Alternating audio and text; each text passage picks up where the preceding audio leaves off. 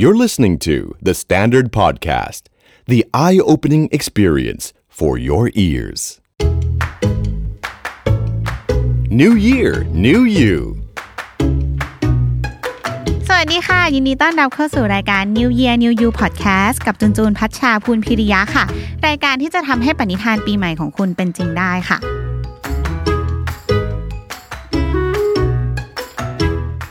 สิ่งหนึ่งที่มีอิทธิพลกับชีวิตเราทุกวันนี้มาก ๆ เลยนะคะทำให้ชีวิตเราได้อัปเดตข่าวสารทันเวลารวดเร็วทำให้ชีวิตเราก้าวไปข้างหน้าสะดวกสบายมากขึ้นต่าง ๆ นานาเนี่ยก็คือ social network เนี่ยแหละค่ะ ปฏิเสธไม่ได้เลยนะว่า ทุกวันนี้ทุกคนต้องใช้ social network ไม่ว่าจะใช้แบบเสพข่าวอะดูว่าตอนนี้มีข่าวอะไรในวงการบันเทิงอัปเดตชีวิตนั่นนั่นนี่ หรือว่าไปคุยอ่านอัปเดตชีวิตเพื่อน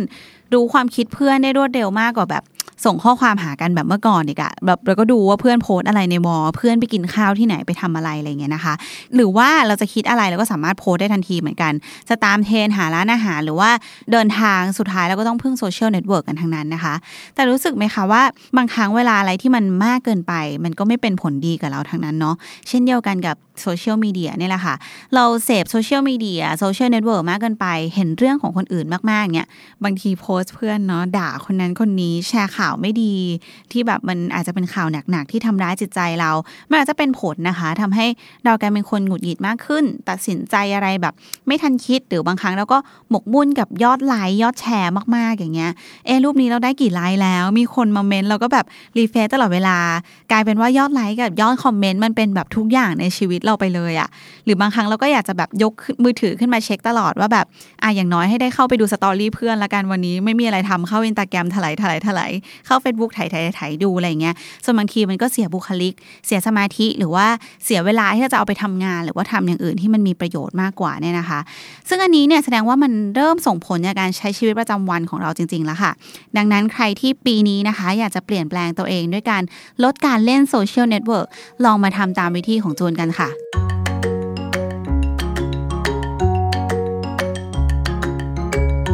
วิธีแรกนะคะ เราต้องยอมรับตัวเองก่อนค่ะว่าเราติดโซเชียล จริงๆเนี่ยจูนว่าทุกคนเลยนะ น่าจะติดโซเชียลเข้าขั้นเสี่ยงมากๆเลยนะ เหมือนเราต้องรู้ตัวนะคะว่าโซเชียลมันเริ่มแบบรบกวนการใช้ชีวิตประจำวันของเราแล้วอะเราให้เวลากับมันหลายชั่วโมงต่อวันไปแบบเกินไปมากๆแล้ว แล้วเราก็ต้องยอมรับเลยนะคะว่าโอเค ฉันเข้าขั้นที่เรียกว่าติดโซเชียลละ ข้อ 2 ค่ะ พอยอมรับได้แล้วว่าเราติดมันเราก็ต้องเข้าใจนะคะว่าโซเชียลเน็ตเวิร์กโซเชียลมีเดียมันไม่ได้มีผลกับเราขนาดนั้นค่ะ เพราะว่าตัวตนของเราเนี่ยมันก็คือเราณตรงนี้อะมันไม่ใช่โลกออนไลน์อะสิ่งที่เราเห็นต่างๆนานาภาพที่เราโพสต์สต์เพลงที่เราเลือกจะโพสต์ใน Facebook รูปโปรไฟล์ต่างๆ ที่เราคัดมาตั้งนานเพื่อใช้นั้นมันคืออีกโลกหนึ่งมันคืออีกตัวตนหนึ่งที่เราไปฝากเอาไว้ฝังเอาไว้แต่ไม่ใช่ตัวตนของเราจริงๆ เพราะฉะนั้นเราควรจะออกมาจากโลกนั้น แล้วก็ใช้ชีวิตอยู่บนโลกแห่งความเป็นจริงมากกว่า สื่อสารกับคนรอบตัวในชีวิตจริงมากกว่าค่ะ อที่ 3 นะคะ เพื่อให้เป็นรูปธรรมค่ะ ลองจำกัดเวลาเล่นดู อย่างเช่นเวลาก่อนนอนปกติก็จะนอนเล่นมือถือเพลินๆใช่ปะลองเปลี่ยนใหม่นะคะ จัดการเวลาดูอะจำกัดเวลาว่านอนเล่นมือถือครั้งนี้จะไม่เกิน 10 นาทีนะ หรือว่าก่อนช่วงเย็นเนี่ยเรานับเวลารวมเลยก็ได้ห้ามเกินหนึ่งชั่วโมงที่เราหยิบมือถือขึ้นมาเช็คโซเชียลมีเดียต่างๆนานาหรือใครบอกว่าฉันต้องทำงานฉันต้องหยิบมือถือขึ้นมาก็อาจจะรวมแยกเวลาทำงานไหมต้องเข้าแอปที่ทำงานเท่านั้นพิมพ์งานเท่านั้นห้ามเข้าอินตาแกรมห้ามเข้าไลน์ห้ามเข้า Facebook อะไรแบบนี้นะคะ แบบนี้ก็จะทำให้เราสามารถลดการเล่นโซเชียลได้ค่ะข้อ4ค่ะปิดระบบแจ้งเตือนโทรศัพท์มือถือไปเลย เพราะว่าส่วนใหญ่เราก็เล่นโซเชียลเน็ตเวิร์กจากมือถือมากกว่าคอมพิวเตอร์ใช่ไหมคะ แล้วมือถือเนี่ยก็ตัวแบบ distract เลยอะ เราก็ปิด notification ไปเลยนะคะ ปิดเสียงจะเปิดสั่นไว้ก็ได้ หรือว่าถ้ารู้สึกว่ายังแบบรบกวนอยู่มีเสียงแบบบือๆอะไรเงี้ยก็ปิดสั่นไปเลย อย่างในเวลาที่ต้องการสมาธิมาก ๆ อย่างเช่นทำงานอยู่เรียนอยู่อะไรแบบนี้นะคะโซเชียลเน็ตเวิร์กเหล่านี้ก็จะได้ไม่มากวนใจ แล้วก็จะค่อย ๆ สนใจมันน้อยลงไปเองค่ะ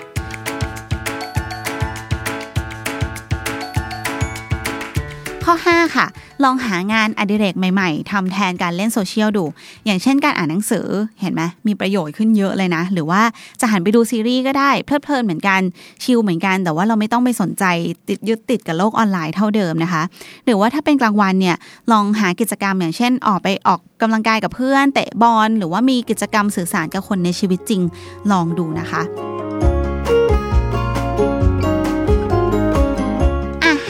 ค่ะง่ายๆจูนว่าทุกคนก็สามารถลองทำได้เลยจริง ๆ ตั้งแต่ตอนนี้เลยนะ หลังจากที่เราลองลดการเล่นโซเชียลเนี่ยสิ่งที่เห็นได้ชัดเจนที่สุดก็คือเราจะมีเวลามากขึ้นค่ะ แล้วเราก็สามารถเอาเวลาก้อนนี้ที่เราเพิ่งได้มาเนี่ยไปทำสิ่งอื่น ๆ ที่มันเกิดประโยชน์ได้อีกมากมายเลยนะคะ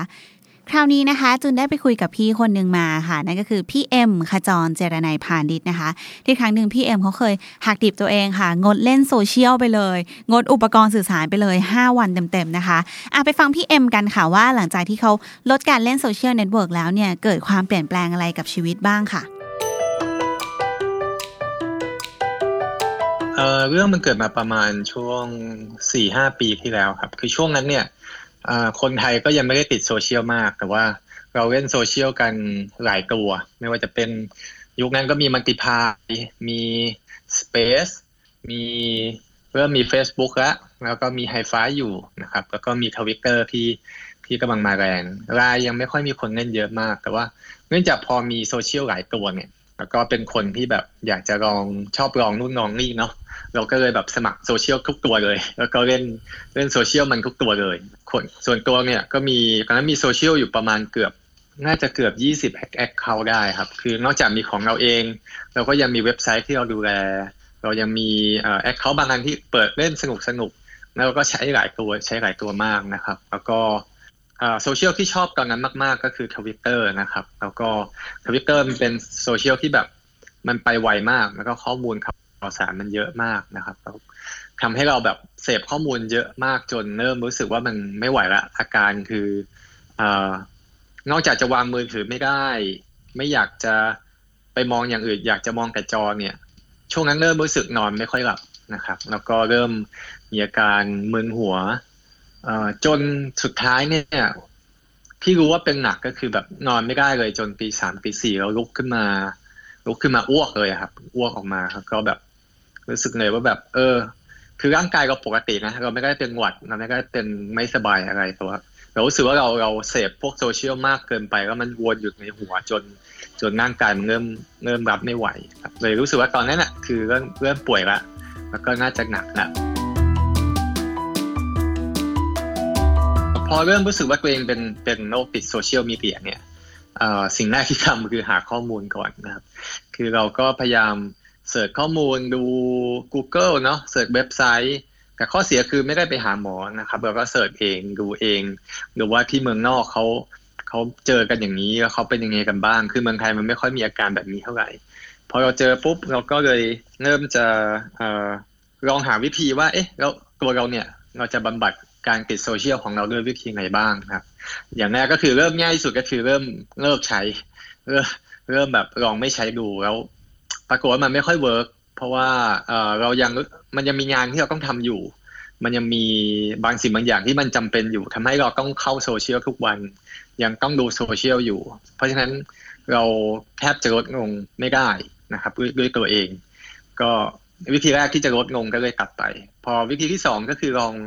เริ่มใช้ให้น้อยลง ใช้ให้เป็นเวลามากขึ้น เช่นแบบมีคนบอกว่าเออช่วงเวลาทำงานนะไม่ต้องใช้หลังเลิกงานค่อยเริ่มใช้หรือว่าแบบใช้แค่ชั่วโมงละครั้งหรือสองสามชั่วโมงครั้งหนึ่งนะครับ ก็ลองดูเหมือนกันแต่ปรากฏว่าก็อย่างที่บอกว่าคือเรายังต้องทำงานอยู่ครับ มันกลายเป็นว่าการดูโซเชียลมีเดียมันคืองานประจำวันที่เราต้องทำมันก็เลยกลายเป็น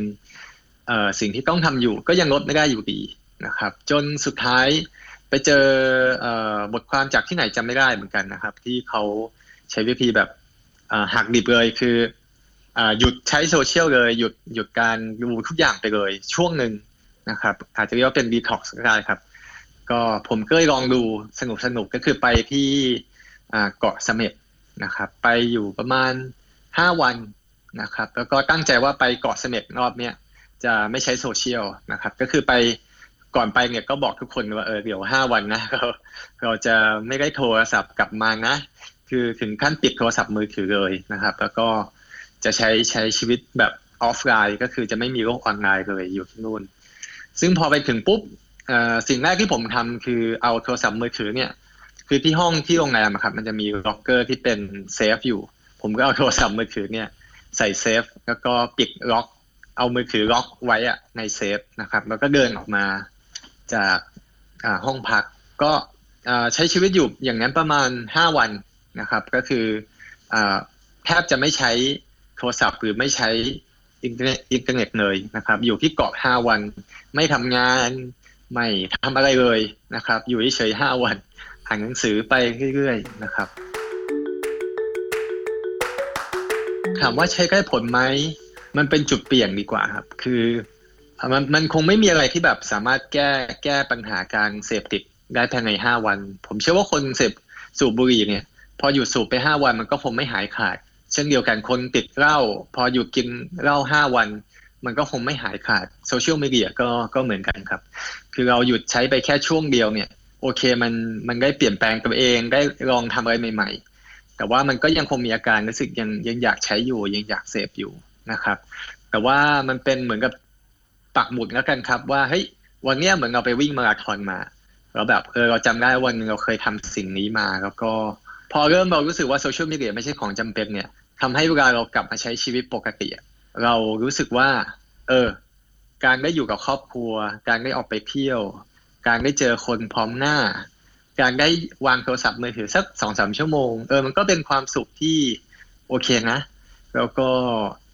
อ่ามันก็สบายใจดีครับ รู้สึกว่า ได้พักผ่อนตัวเอง แล้วก็ได้เป็นจุดเปลี่ยนจุดหนึ่งในชีวิต คือความสำคัญที่สุดของการได้พักผ่อนตรงนี้คือการได้ที่ได้รู้ว่าโซเชียลมีเดียไม่ใช่สิ่งสิ่งสำคัญที่สุดในชีวิต